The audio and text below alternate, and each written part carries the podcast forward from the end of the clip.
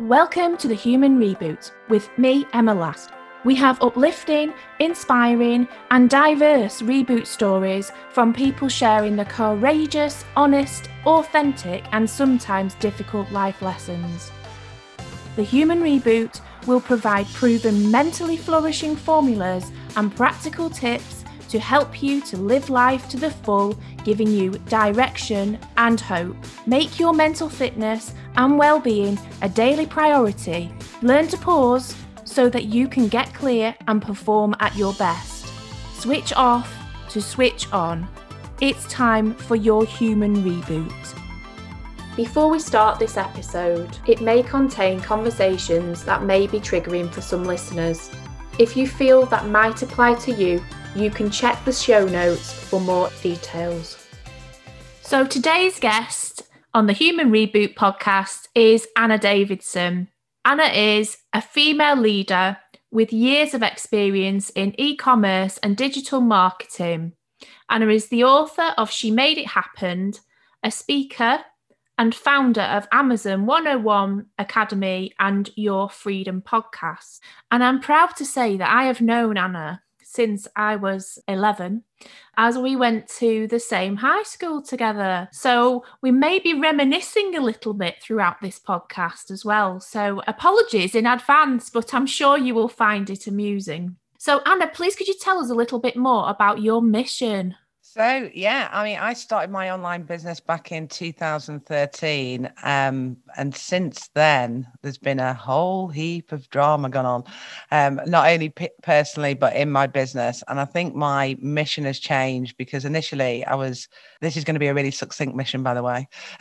um, I think my mission initially was to, for myself to get freedom and run an online business and get financial freedom, but it's become more than that. I now want to impact a million women globally.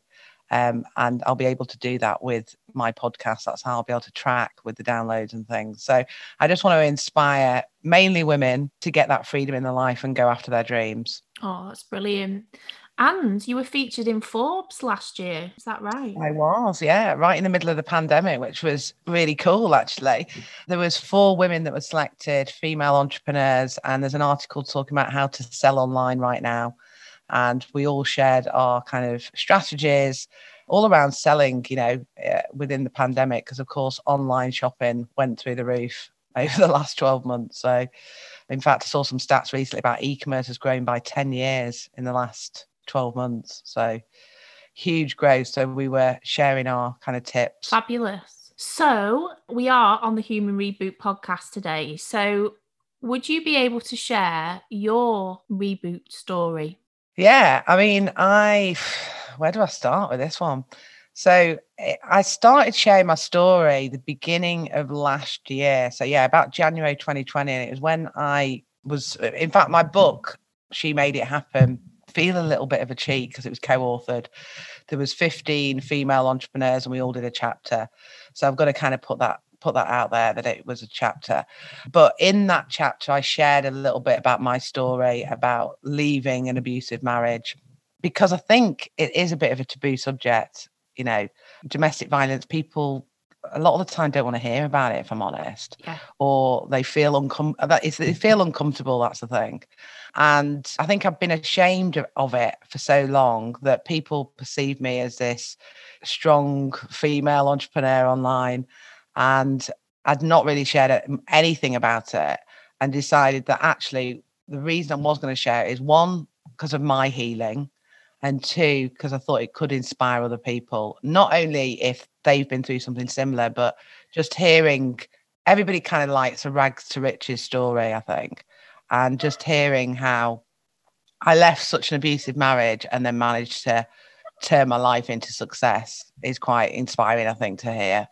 I suppose I know that I understand what fear is like. We talk about fear, don't we, as regards to kind of business and and uh, you know lots of different fears that we have in our lives. But when you've been strangled and when you've been sexually abused by the person who is meant to be that person that is the love of your life and your partner, your life partner, and you know a lot of people say why didn't you leave? That's a big question. Why didn't you leave? And I probably would have been one of those people that would say that before. But until you're in that situation, now it kind of gets me a bit angry when I hear people say, Why did you leave? Because actually, it should be, Why is he abusive? Stop him being abusive, not why why should I leave?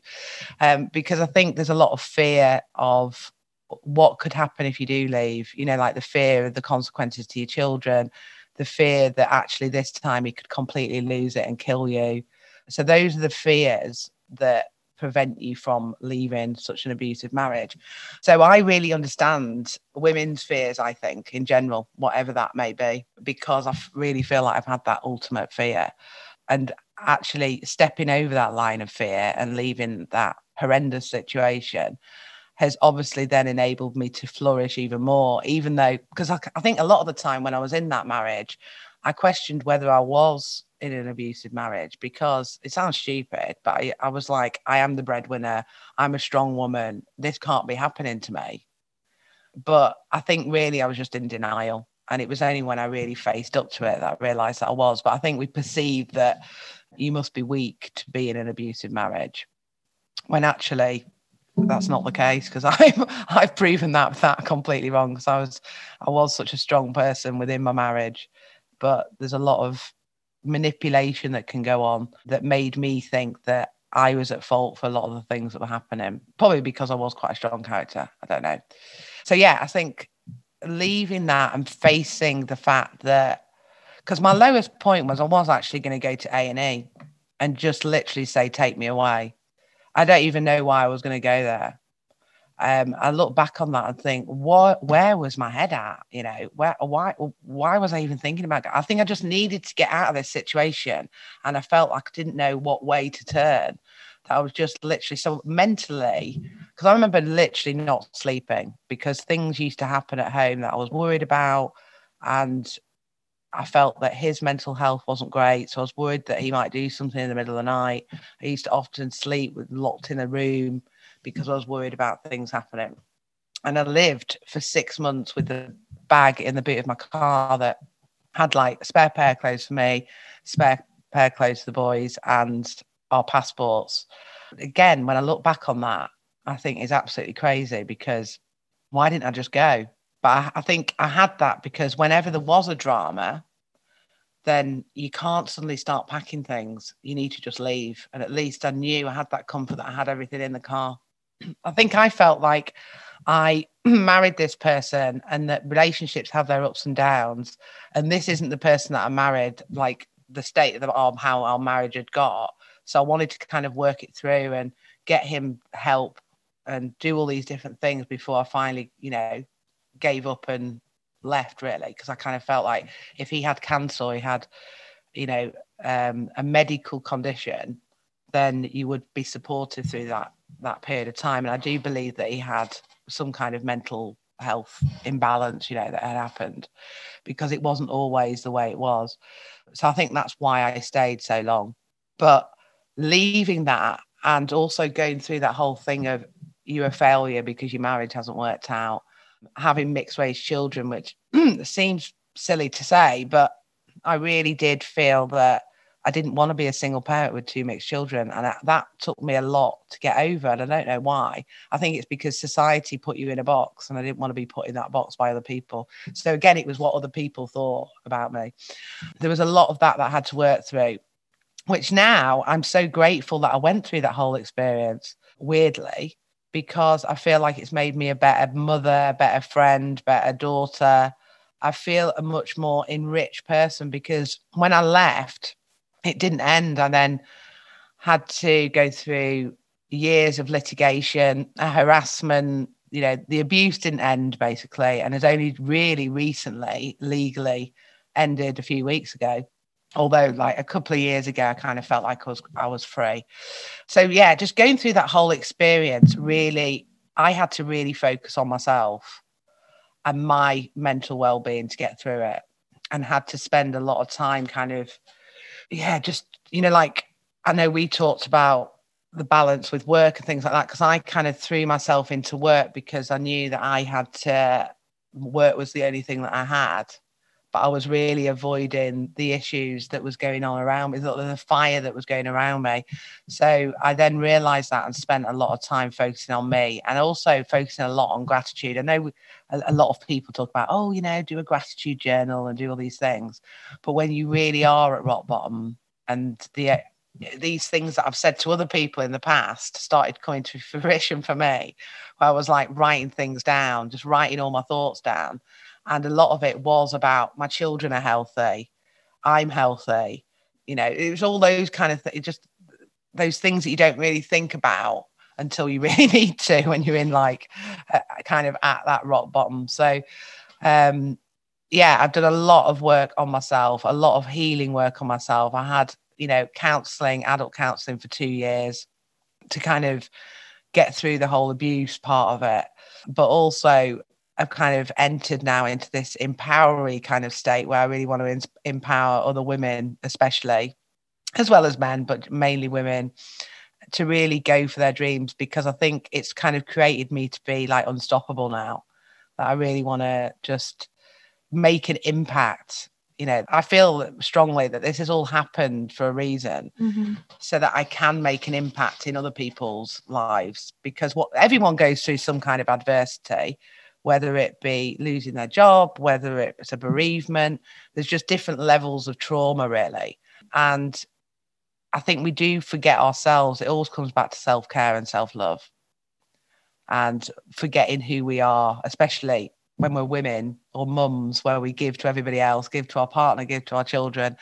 And it's important that we focus on what we really want and looking after ourselves as well on that journey. So I feel proud of myself that I've got through the other side and also managed to um, create a successful business that you know hopefully inspires my two boys as well. So oh feeling to- totally emotional.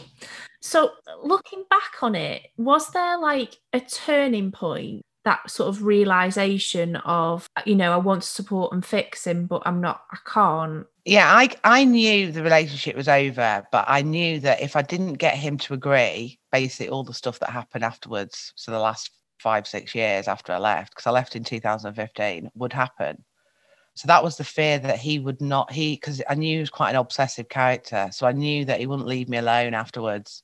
In some respects i was trying to manipulate him in the last year to get him to agree that it was over, you know, to kind of make him feel like it was his decision because he was, you know, what he said goes really. So I was trying to convince him that, you know, help him make him feel like it was a decision. So I was trying to manipulate him really, but I just basically wanted us to agree. I, I tried everything. So in that last year, I stayed because I wanted him to agree because I knew that I would have what I've just had.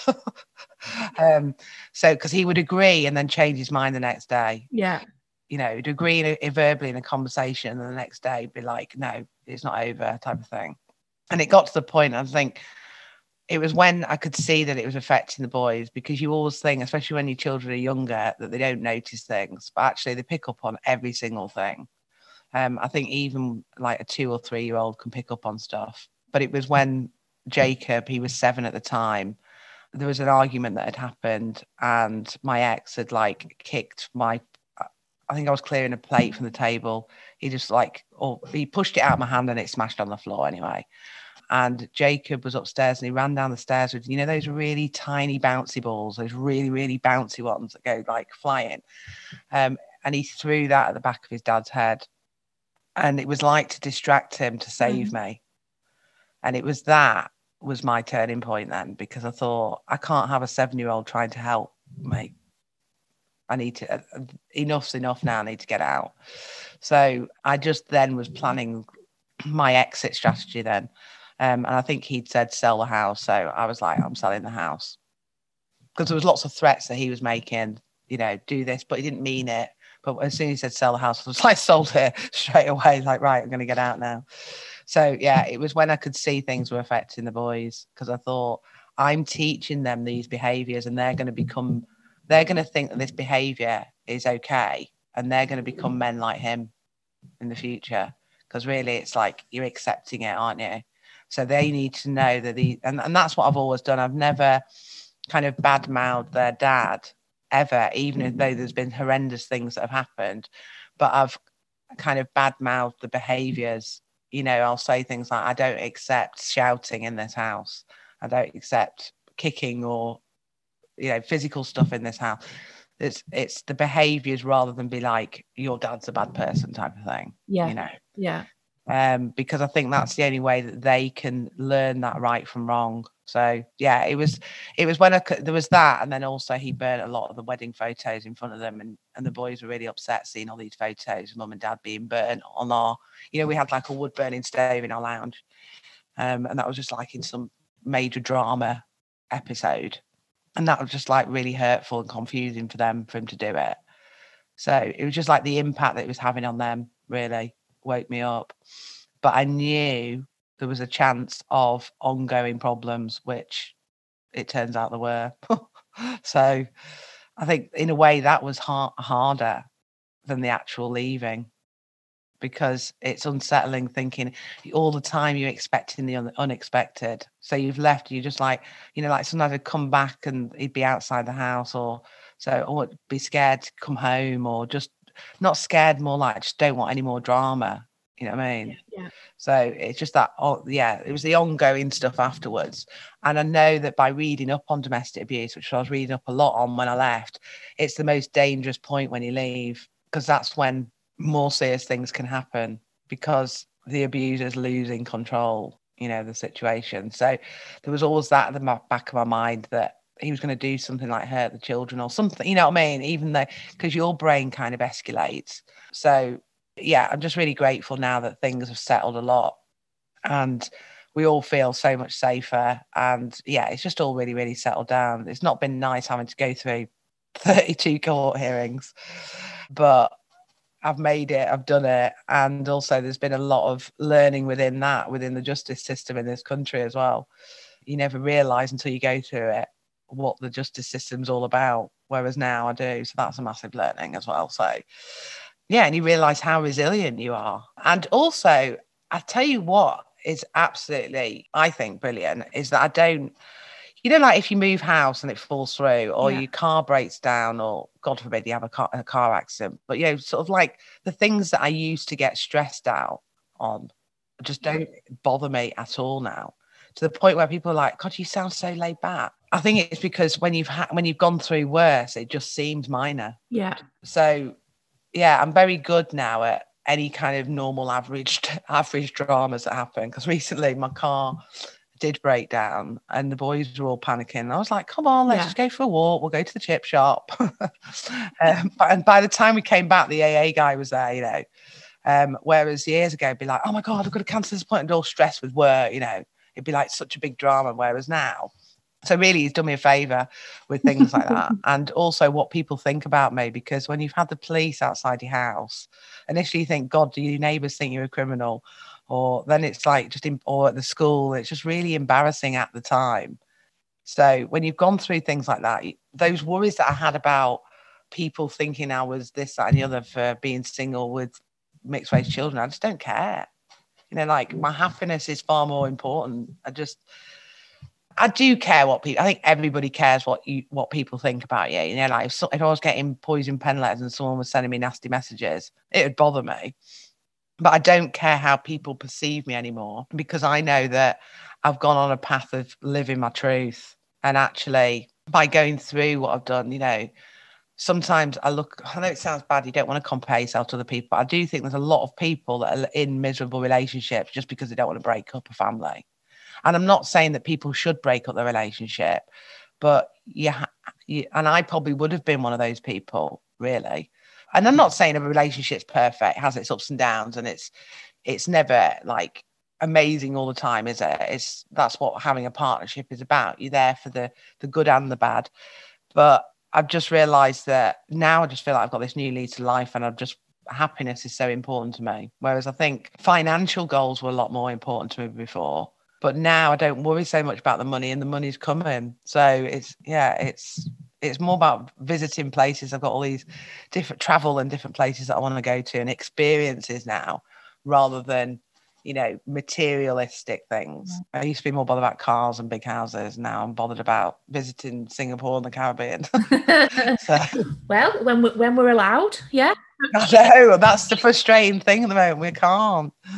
That's the only thing. I'm like, I want to go. So how? So for anybody that perhaps is going through that transition or is living in fear, how have you almost turned that fear into to a point where you're kind of you're thriving and then you're talking you know it's like it's you've gone from fear to freedom yeah it doesn't happen overnight does it but i love that quote fear stands for forget everything and run or face everything and rise.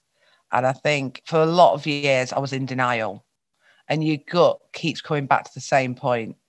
So there's different you know there's different levels of abuse. I wasn't getting black eyes every day. Um, and in fact, that's something that he used to say to me. You're not, you're not in an abusive marriage. But I'm like, I got strangled twice, and there was windows smashed and blood, and there was a lot of sexual abuse. So I am in an abusive marriage. But the, you know, there's a lot of mental manipulation in abuse that's sometimes worse.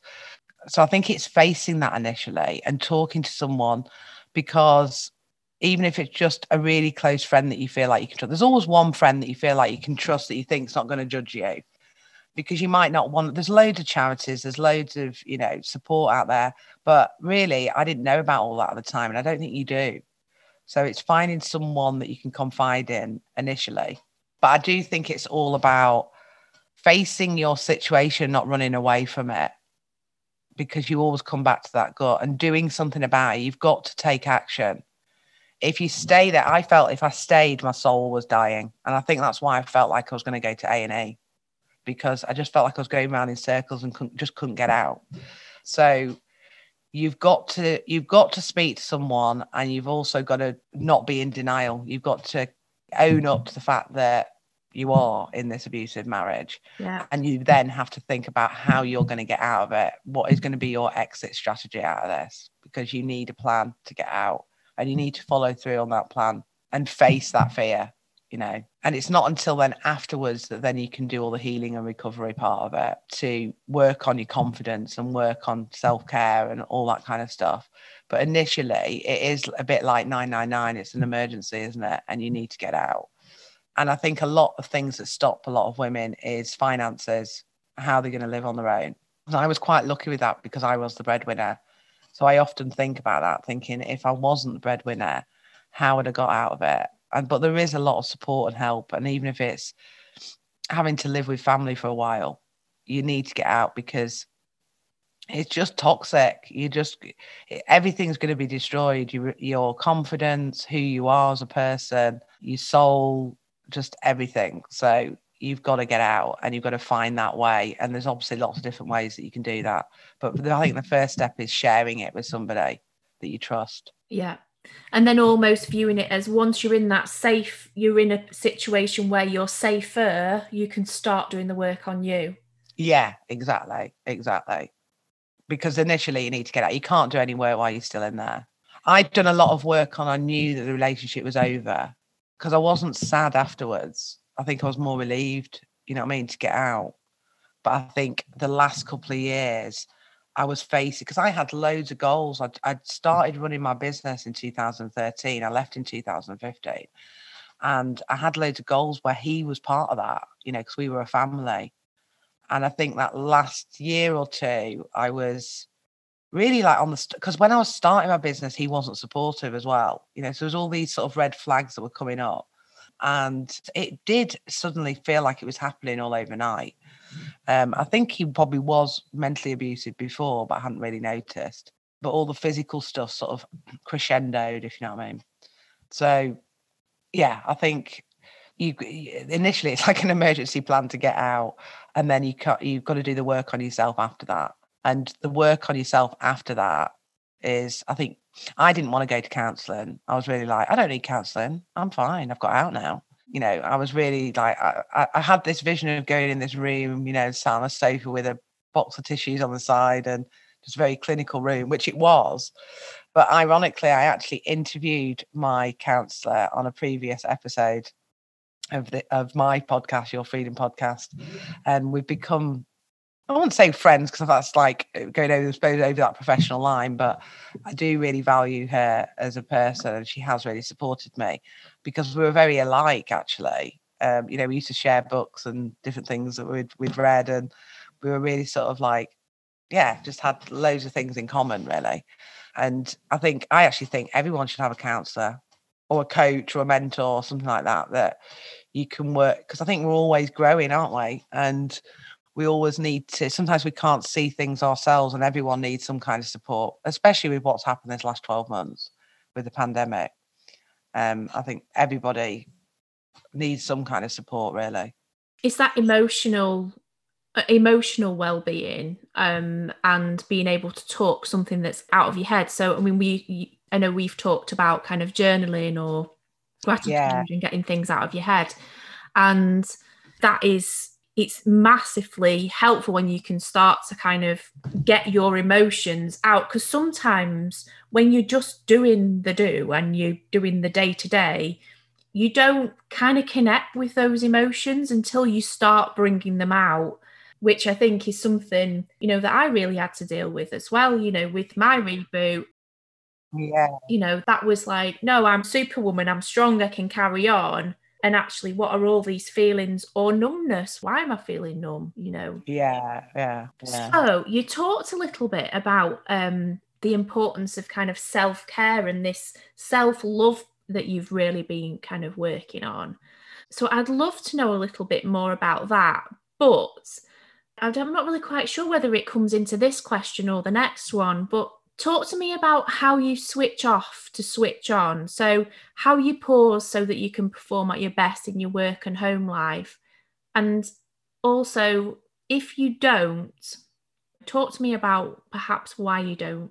So no, I do, and I think um, similar to you, how you shared with me about going for walks. I think going out, getting outside, getting fresh air, being out in nature does you a world of good, especially if you're feeling overwhelmed.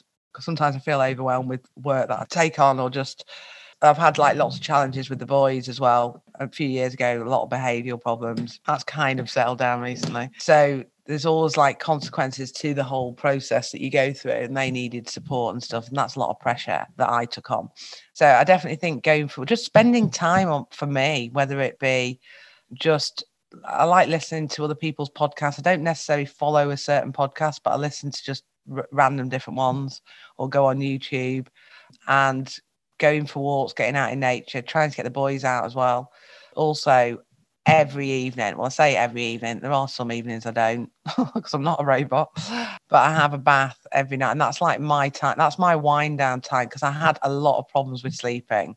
Because even though I thought I was okay, I think it was like on the run up to a court hearing, you know, just these random scary dreams that I'd have, or just find it really hard to get to sleep. So I did a lot of research about sleep and really trying to wind down because I think I was also doing a lot of computer work late in the evening, working around the boys, you know, um, and then not being able to switch off on an evening. So I have like a full magnesium bath with candles and all that kind of stuff. And just, yeah, just really that for me is meditation. Because we, we talked about it a little bit before about the whole woo woo thing. And mm. I'm not really, I wouldn't say I'd say sort of a bit anti sort of things like that. But it wasn't until I actually did a bit of research what because people kept saying you need to meditate, you need to meditate. And I thought I don't need meditation. But when I actually looked into it, really it's just like about having a stillness in your brain and just switching off, really. So whether that is going for a walk, a run, you know, doing something completely different or chilling out in the bath, just zoning out really and giving your brain a, a rest is what I kind of feel that meditation is for me. So yeah, and I think it's important to make it a routine rather than it's like any habit, isn't it? If you're if you wanted to get more healthy, you've got to do things consistently for it to make an impact. That's another thing as well that I've done is that I think really having the police around here every night to stop me from drinking wine because I didn't want to be perceived as some drunk mum. Not that I was a drunk mum, but I would often have a glass of wine in the evening. And sometimes, because I was on my own, that might go to two or three glasses. But because the police were here a lot with all the drama that happened, I wasn't drinking. I just started drinking tea on the evening. And I think then that just got me out of the habit. Or I was thinking if I need to jump in the car and flee the house because of some drama, I can't if I've been drinking. Yeah. So in a way, that helped me weirdly, because I think sometimes just being single, or not even single, you do you get into habits, don't you, with wine. So I don't drink at all really in the week. Maybe, you know, if I've had a friend over or something like that, but I don't hardly drink that much even at weekends these days. I think I just got out out of the habit. I do still drink, but you know, it's not how it was. It was becoming a bit of a demon in itself. And throughout COVID as well, I've been taking loads of supplements like vitamin D and just really trying to look after myself with loads of different vitamin C and all these different ones I've been reading about to kind of increase your immunity. And I think that's given me a lot more energy as well. So I definitely think looking after yourself, but we can't all be perfect, can we? No, we've had this conversation, haven't we, about you know it's an ongoing thing. It's not something mm. that's a tick box that you've I've completed that and it's perfect. We don't have to be perfect, and it's more about actually just listening to what we need at that time and you know and evolving and learning and, and growing in a way that you know supports our needs really yeah yeah yeah yeah so do you have any personal tips that help you live life to the full? So you've already kind of shared some of those but your mm. personal flourishing formula for life. So you know something around kind of you know maybe mental fitness or well-being. I think turn the news off. I don't watch any tv in fact recently i cancelled my tv license because i was like i had sky and i was like the boys weren't watching it. Jake is obsessed with netflix. He loves his films. And everything on the tv is just i feel like sometimes it's manipulated. And it is all just negative. And it just makes you wallow in the, all this negativity that's happening in the world.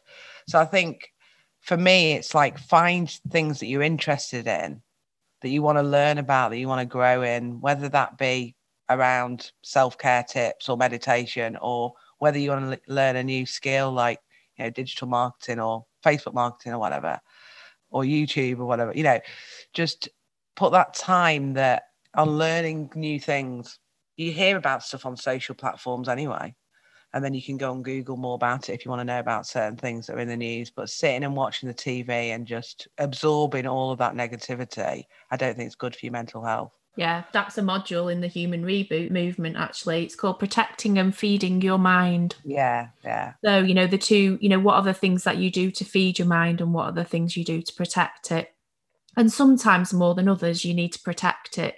You know protect your mind more than you know than other times. You know mm. it's like but it's just being aware. Yeah, it's like you know like aware. we talked about. Yeah.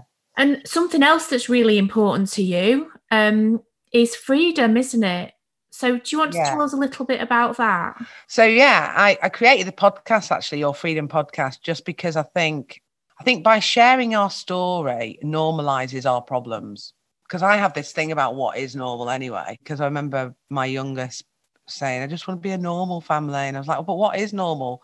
Behind those closed doors, you'll find that actually every family is different and there is no normal. But I think social media and anything online, there's a lot of fake book, as I call Facebook, and a lot of these perfect lives that are non existent. So I think it's important to make sure that we share our stories mm. of our journeys. And in that journey, there's always going to be a struggle and so that's why I put the podcast together to share the stories because I think by listening to other people's stories makes you realize that because I think when you're going through a bad time, you think, oh, why me? Or, you know, I'm the only one that's experiencing this. Everybody else has great lives. But actually, it's not the case. Everyone's been through some kind of challenge or adversity. It's just that different people have different traumatic versions or whatever. And it's good to share the stories to inspire each other to keep going. And so that was why I put it together. And freedom means a lot to me because obviously getting out of my abusive marriage really did feel like breaking free. And I have these three pillars of self care. So freedom in love, freedom in money, financial freedom, because that helps, and also freedom in mind as well.